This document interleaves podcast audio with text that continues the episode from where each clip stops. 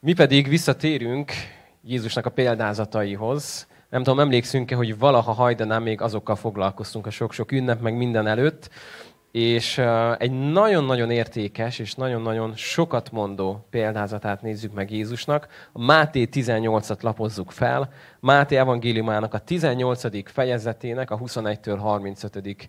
részét fogjuk olvasni. Álljunk fel ismét, jó? És így hallgassuk Istennek a beszédét. Tehát Máté 18, 21-től fogom olvasni.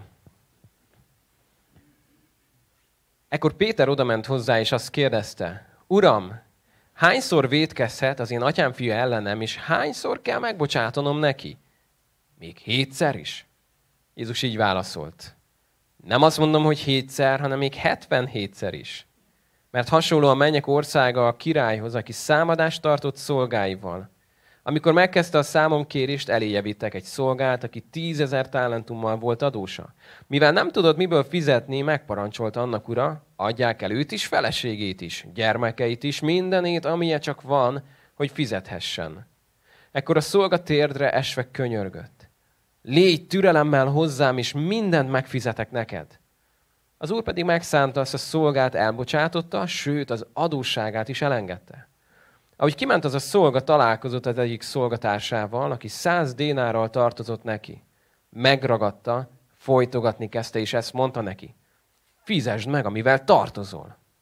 Szolgatársa ekkor térdre esve könyörgött. Légy türelemmel hozzám, és megfizetek neked. De ő nem engedett, hanem elment és börtönbe vetette azt, míg meg nem fizeti tartozását. Amikor szolgatársai látták, hogy mi történt, felháborodtak. Elmentek jelenteni úruknak a történteket. Akkor maga elé hívatta őt az ura, és azt mondta neki, gonosz szolga, minden adósságodat elengedtem neked a te könyörgésedre. Nem kellett volna neked is könyörülnöd szolgatársadon, hogy én is könyörültem rajtad? Haragjában ura átadta őt a hóhéroknak, míg minden tartozását meg nem fizeti. Így cselekszik az én mennyei atyám is veletek, ha szívből meg nem bocsátotok atya, atyátok fiainak. Imádkozzunk. Isten, hálát adunk a Te ígédért, és köszönjük azt, hogy neked van szavad hozzánk, köszönjük azt, hogy ma is akarsz velünk beszélni. Köszönöm, hogy nem elmélet és nem valami magas röptű gondolatok, hanem az életbe vágó tanításaid vannak, amik megváltoztatják a gondolkodásunkat. Arra kérlek Isten, hogy te legyél az, aki itt vagy most, a te lelkeden, szellemeden keresztül, beszélj hozzánk, szólj hozzánk, Istenem. Kérjük ezt a Te fiad Jézus nevében. Amen. Foglaljunk helyet.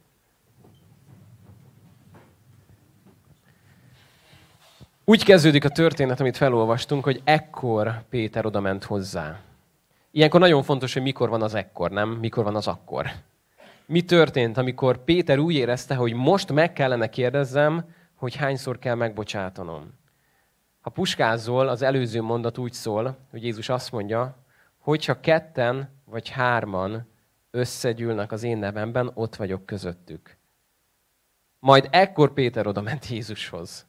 Figyeltél már fel erre? Jézus elmondja Péternek, hogy amikor össze fogtok gyülekezni az én nevemben, akár csak ketten vagy hárman, én ott leszek közöttetek. Péter gondolkodik a gyülekezetről, nem? Arról, hogy mi össze fogunk gyülekezni, és tudod, mi jut eszébe? Hát akkor hány szó kell nekem megbocsátanom? Ez egy nagyon-nagyon érdekes dolog, nem? Ketten vagy hárman összegyűltök az én nevemben, milyen jó lesz Jézus. És akkor hányszor bocsássunk meg egymásnak? Csodálatosan előrevetíti ez azt, ami a valóság. Néhány igét kigyűjtöttem csak arra, hogy lássuk, hogy miről beszél az ige. Azt mondja Lukás 17.1-ben Jézus, lehetetlen, hogy botránkozások ne essenek, de jaj annak, aki által esnek. Azt mondja Jézus, hogy lehetetlen az, hogy ne történjenek botránkozások. Ez egy olyan téma, amit ma előveszünk, amiből nem tudsz kibújni. Mert ha most a házasságról beszélnénk, lehet azt mondanád, hogy nem vagyok az, soha nem is leszek, vagy ha gyerekekről beszélnénk, ó, nekem nincsen, vagy ha pénzről beszélnénk, azt mondanád, nekem meg az nincs. Tehát sok témát elő tudnánk közölni, hogy azt mondta, hogy nekem ehhez nincs közöm. A megbocsátáshoz között van. Azért, mert ha már több mint három napos csecsemő vagy, akkor biztos vagyok benne, hogy bántottak meg téged, és abban is biztos vagyok, hogy te is bántottál meg másokat. Ha pedig már több mint egy éves vagy, akkor ez körülbelül napi szinten történik, és sajnos azt mondhatom, hogy 30 év után se növünk ki belőle. Nem vagy rá immunis, és arra sem vagy immunis, hogy te ilyet kapjál, és arra sem, hogy te ilyet csináljál. Néha tudattal, néha tudattalanul, néha észrevétlenül, de ezek történnek. Az a szó, amit a Biblia erre használ, a botránkozás, egy nagyon-nagyon érdekes szó. Skandalon. Így szól, ebből jön a gyönyörű magyar szavunk, amit én még életemben nem mondtam ki, skandalum. Nem tudom, ki szokta használni, skandalum. Van egy ilyen magyar szavunk, kicsit görögösen hangzik, de nem baj. Ami azt jelenti, az a szó szerinti jelentés, amikor készítenek egy csapdát, egy olyan csapdát, aminek van egy ilyen teteje, egy ketrec, és a ketrec alá szélen raknak egy fadarabot, amihez egy madzagot kötnek. És amikor bemegy oda az állat, és ezt figyelik rejtek helyről, és kihúzzák azt a fadarabot, na ez a fadarab a skandalon. Ez a fadarab. Mi köze van ennek a botránkozáshoz, nem? Mi köze van ennek? Úgy gondolkodik a görög nyelv, hogy ez, amit itt kihúznak, ez a kelepce. Ez az, amivel a másik bukását okozzák. Ez az, ami, ami azt okozza, hogy valaki el fog bukni, ketrecbe fog kerülni, csapdába fog kerülni. Ezért ez a mai címünk, hogy a legősibb csapda. Mert sokféle csapda van a világon. Van patkánycsapda, medvecsapda, egércsapda, mindenféle csapda. A legősibb csapda az az ember csapda. Mert van egy ellenséged, aki tökéletesen tudja, hogy hogyan lehet embert fogni. Ki az, aki nagyon szeret horgászni, kezet fel? Én csak felemelem, hogy mutassam, hogy fel kell emelni, de én nem emelem fel a kezemet. Ki az? Jó, van egy, két, két, három ember is van, azt nem semmi. Három emberünk is van, aki nagyon szeret horgászni. Ők tudják, hogy mennyire fontos az, hogy megválogasd a csalit a halhoz, nem? Mert nem mindegy, hogy miért viszel. Egyáltalán nem mindegy, hogy milyen típust fogsz vinni, melyik típusú hal mire fog menni, mi fog neki tetszeni, mi nem fog neki tetszeni. Um, és tudod azt, hogy mondjuk mivel tudsz egeret fogni, mivel tudsz medvét fogni, mondjuk az körülbelül bármivel, de mivel lehet embert fogni? Mivel lehet csapdába ejteni egy embert? A démon világ lehet, hogy sokat tanakodott, de aztán hamar rájöttek. És rájöttek arra, hogy az egyik legősibb csapda az ez, amit itt olvastunk. Amit úgy mondanánk talán, hogy megbotránkoztatás, megbotránkozás, de egy sokkal érthetőbb szóval most hadd fordítsam úgy, hogy sértődöttség. Meg nem bocsátás. Ami alól senki nem immunis. És mondjam, most megkérdezném, hogy te ilyen sértődékeny ember, vagy azt mondanád, hogy még a kérdés is sértő, ne? Ez mutatja az emberi természetet, hogy még a kérdés is sértő, amit elém hozol. Azt mondja Jézus, hogy lehetetlen, hogy ne történjenek ilyen dolgok. Lehetetlen. Na most néha nagyon könnyen viseljük, amikor valaki a világ másik végéről mond rólunk valamit, csinál valamit, nem tesz rólunk, nem tesz valamit, vagy nem mond rólunk valamit, és ez bántana minket. De Dávid azt mondja, hogy nem az ellenség gyaláz engem, azt elszenvedném. Nem a gyűlölöm hatalmaskodik rajtam, előle meg elrejtőznék, nem? Azt mondja Dávid, hogy azzal úgy, azzal úgy ki tudnék békülni, hogyha van egy ellenségem, egy gyűlölöm, tudom, hogy ő így gondolkodik rólam, hadd mondja magáit. Hanem azt mondja Dávid, hanem te, magamfajta ember, bizalmas, jó barátom, akivel meghitt barátságban voltam. És figyeld, az Isten házába is együtt jártunk. Ezek nagyon mély gondolatok, nem? Azt mondja Dávid, na ez fáj nekem. Nem tudom, volt-e már ilyen, hogy megbántott valaki téged, eszent falak között? Kérlek, hogy ne nézz rá, nem utas rá, és erre mindenki rám néz. De miről van itt szó? Arról van szó, hogy azt mondja Dávid, hogy sokkal könnyebben lepapírozzuk azt, amikor valaki nagyon messziről egy jött, mert nem is találkoztunk vele, mond rólunk valamit, de minél közelebb van hozzánk az az ember, annál jobban tud fájni az, amikor megbánt. Annál jobban.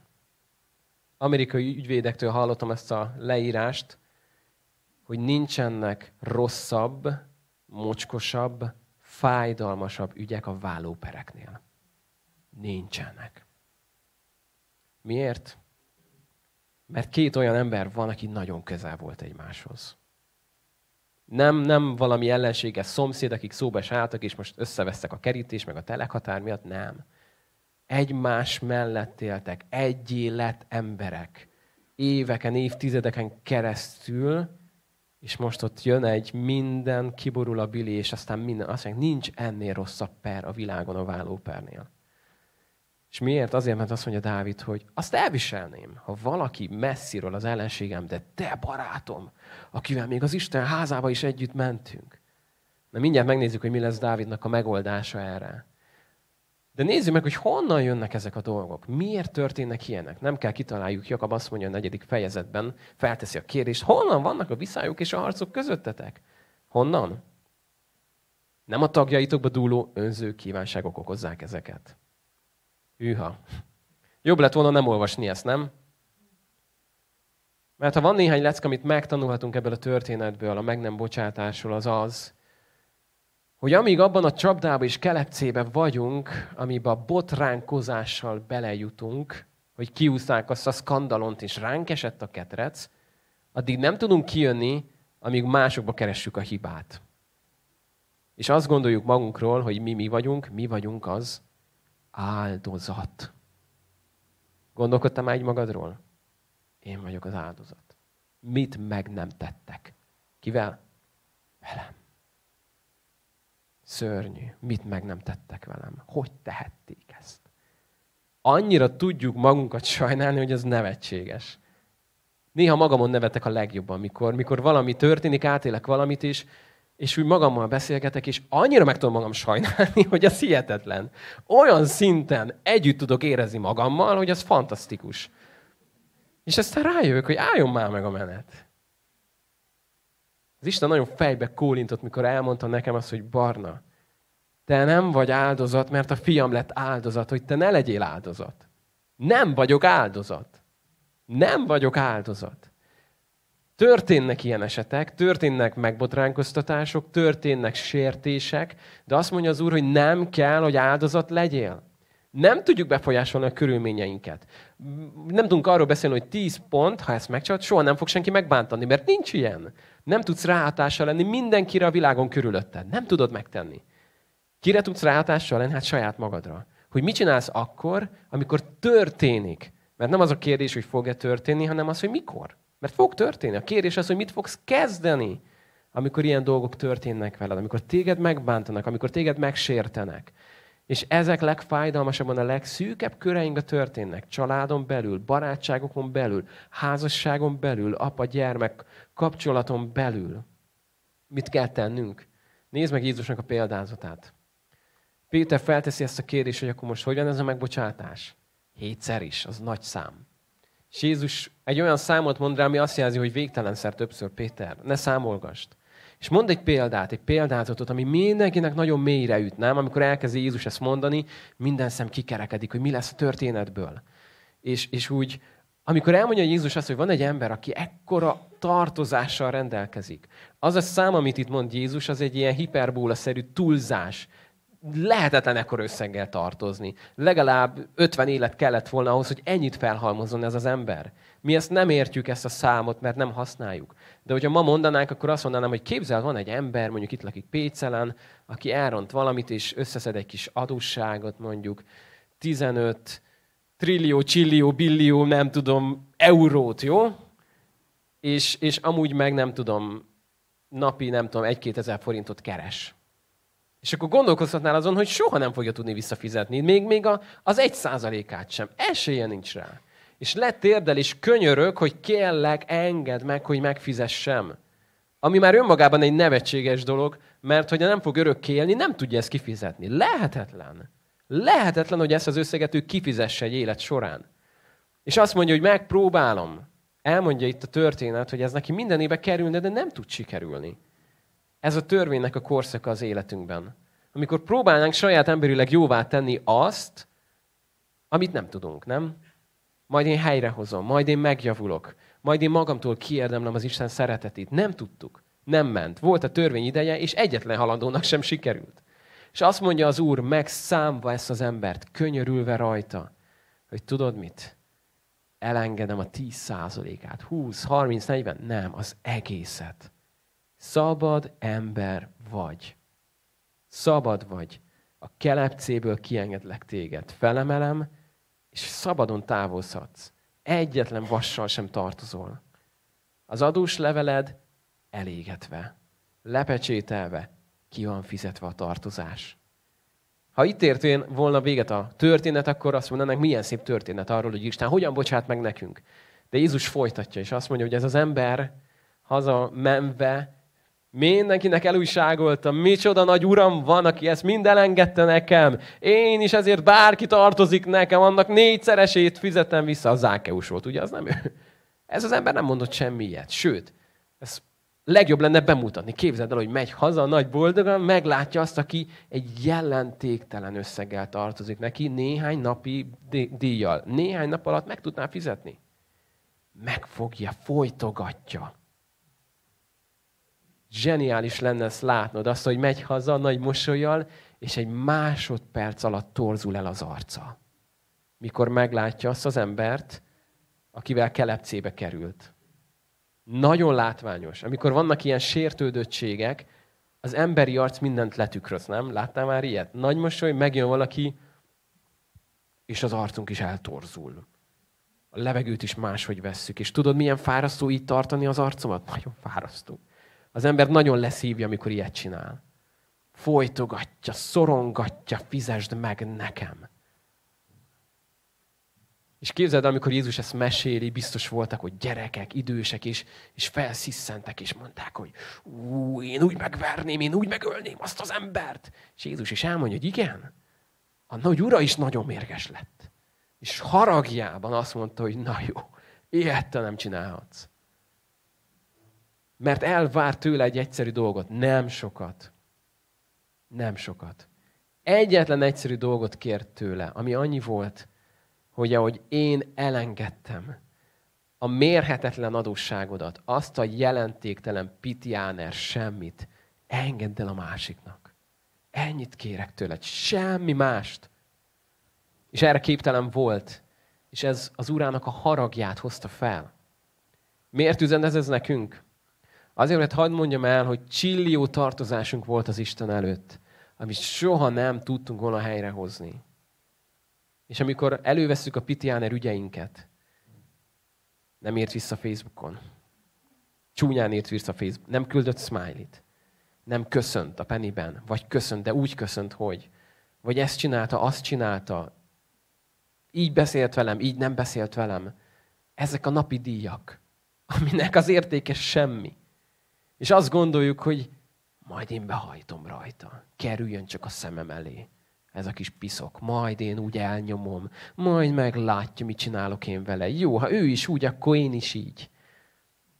Mikor bemegyek néha a gyerekszobába, és három gyerek kánomba sír, akkor mindig próbálom megtalálni, hogy mi történt. És általában mindig találok három áldozatot. Megkérdezem az elsőt, mi történt másik megütött. Mondom, miért ütötted meg? Mert megharapott ő. De miért haraptad meg? Mert azt mondta, hogy csúnya vagy. De miért mondtad, hogy csúnya? Ő meg elvette a játékomat, de miért? És akkor kiderül, hogy itt mindenki ártatlan. Itt mindenki ártatlan, szerencsétlen szenvedő, aki csak visszaadja azt, amit a másik csinált. És próbáljuk megtalálni, hogy honnan indul a lavina, és sehonnan. Valami biztos megszökött néhány gyerek, akik ott voltak, már nincsenek ott, és ők kezdték ezt az egészet. Ez a három csak szerencsétlen szenvedő a helyzetnek. És ilyenkor mit lehet csinálni? Azt mondani, hogy gyerekek, minden, ami itt történt a szobán belül, azt most elengedjük. De apa, nem. De azt még hadd mondjam, hogy nem. Apát nem érdekli, hogy ki kezdte. Nem érdekli, hogy te mit csinálta, meg ő mit csinált, meg miért haraptál, miért ütötted. Nem érdekel. Te is megbocsátasz, te is, meg te is, jó? És akkor jön a szipogás. Miért?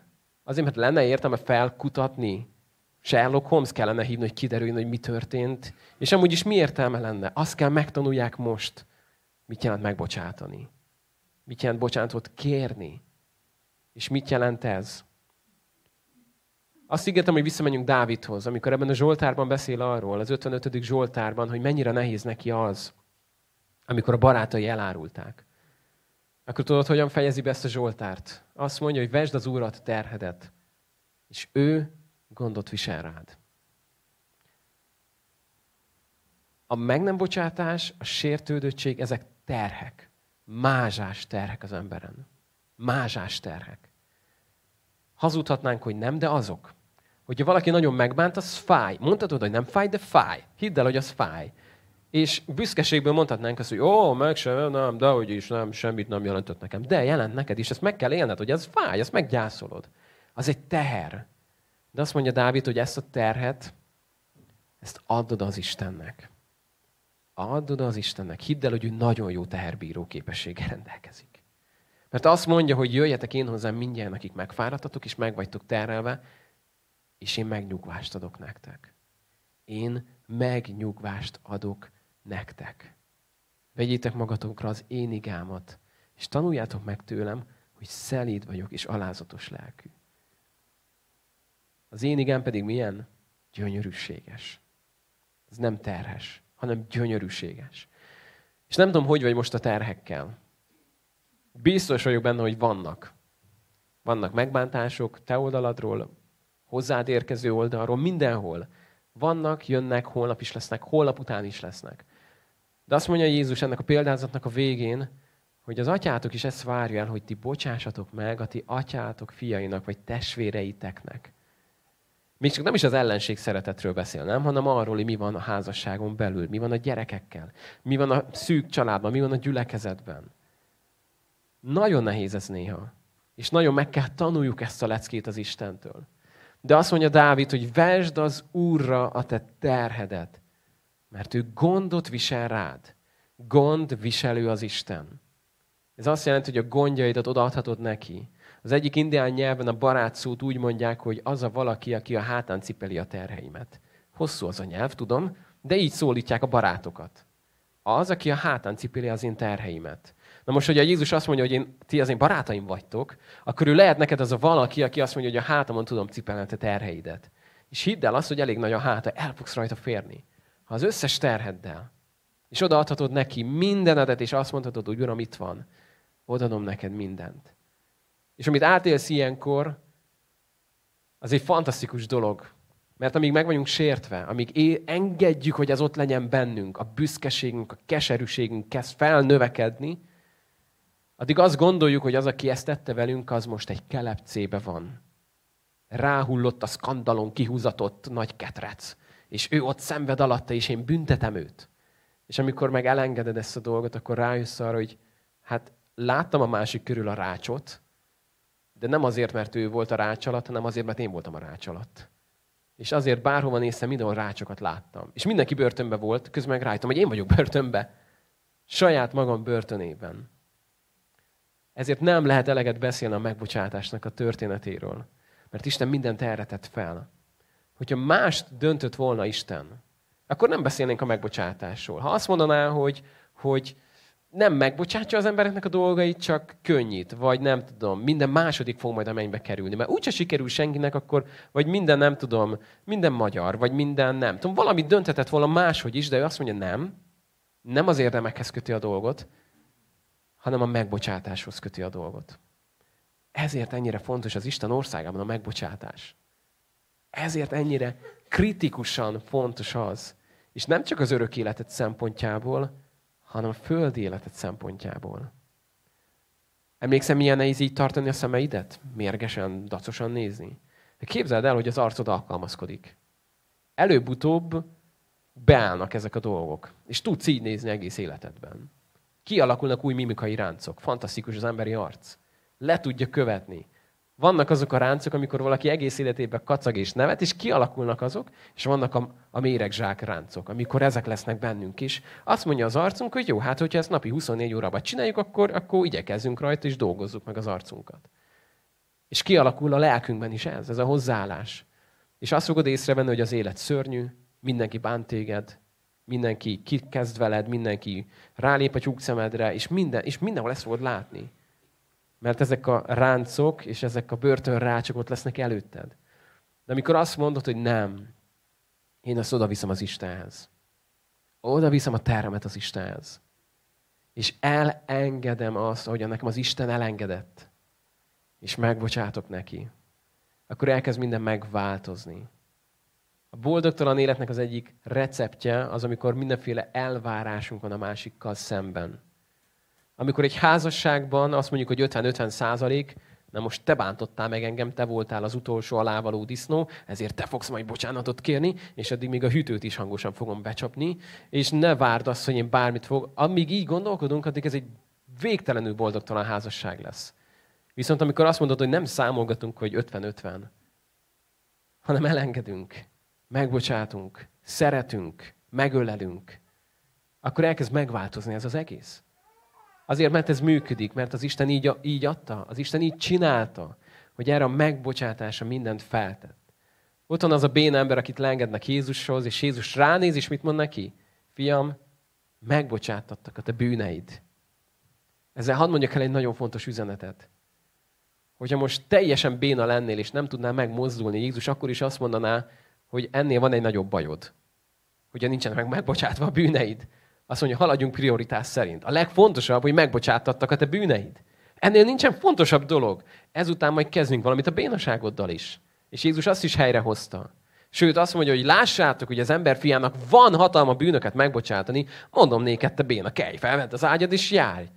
Mert ez egy látványos dolog, és ebből látni fogjátok, hogy mire van hatalmam, amit nem is láttok.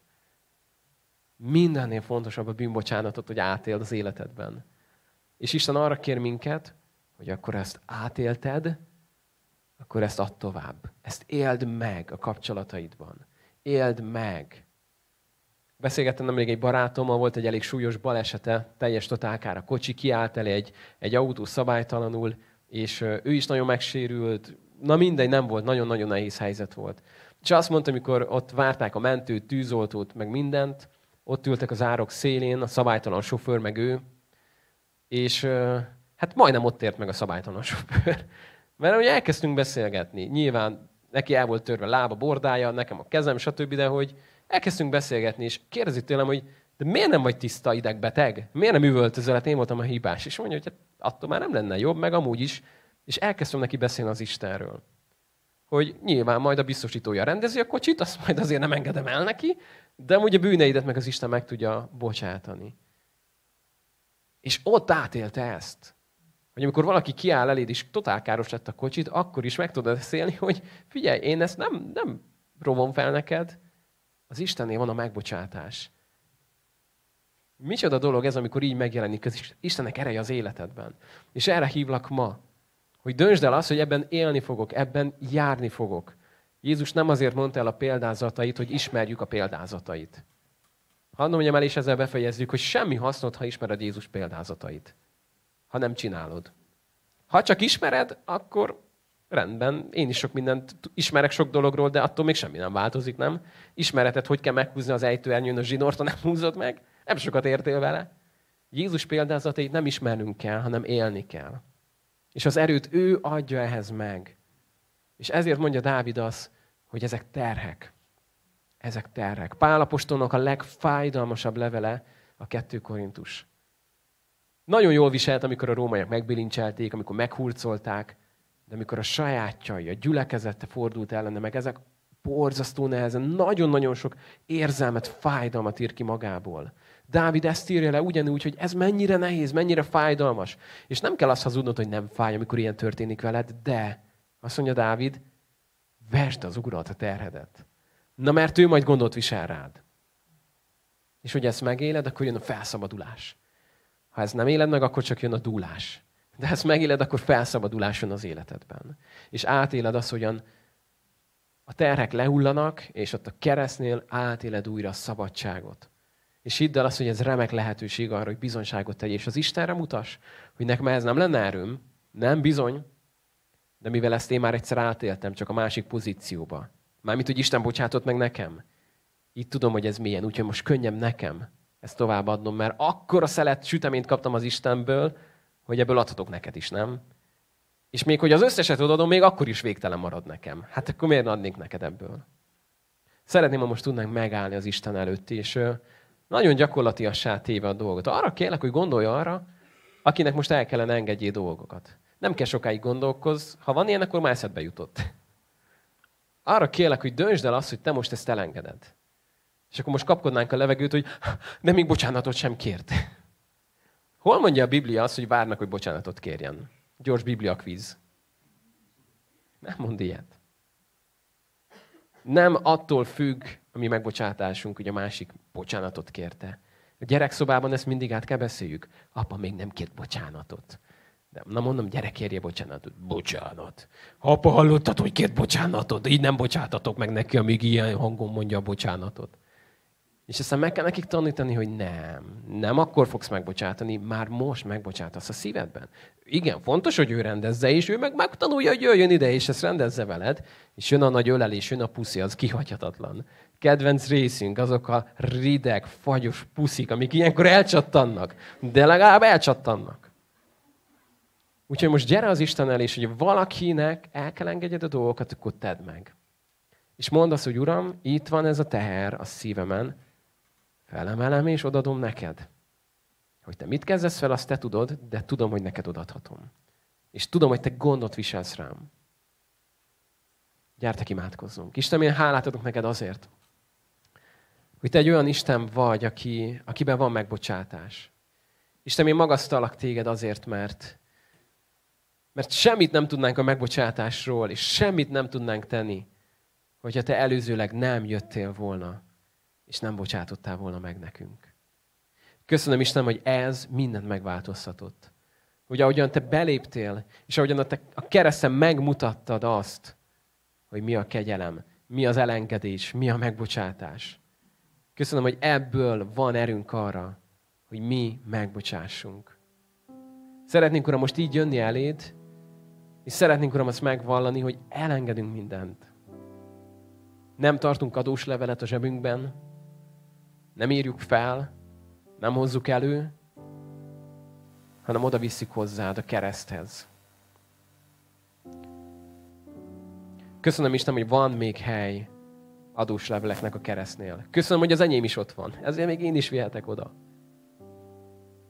Köszönöm, hogy te jössz, és kiveszel minket a kelepcéből, amiben belesétálunk.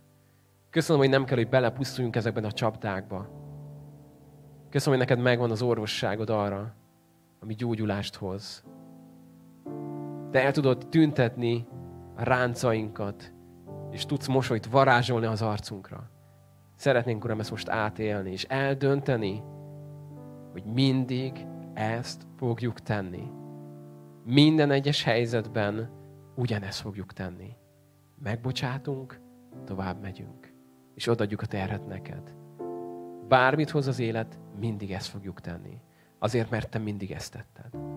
Köszönöm, hogy példát hagytál nekünk, Uram, és így akarunk most téged ezért dicsérni. Legyen nagy a te neved közöttünk. Amen.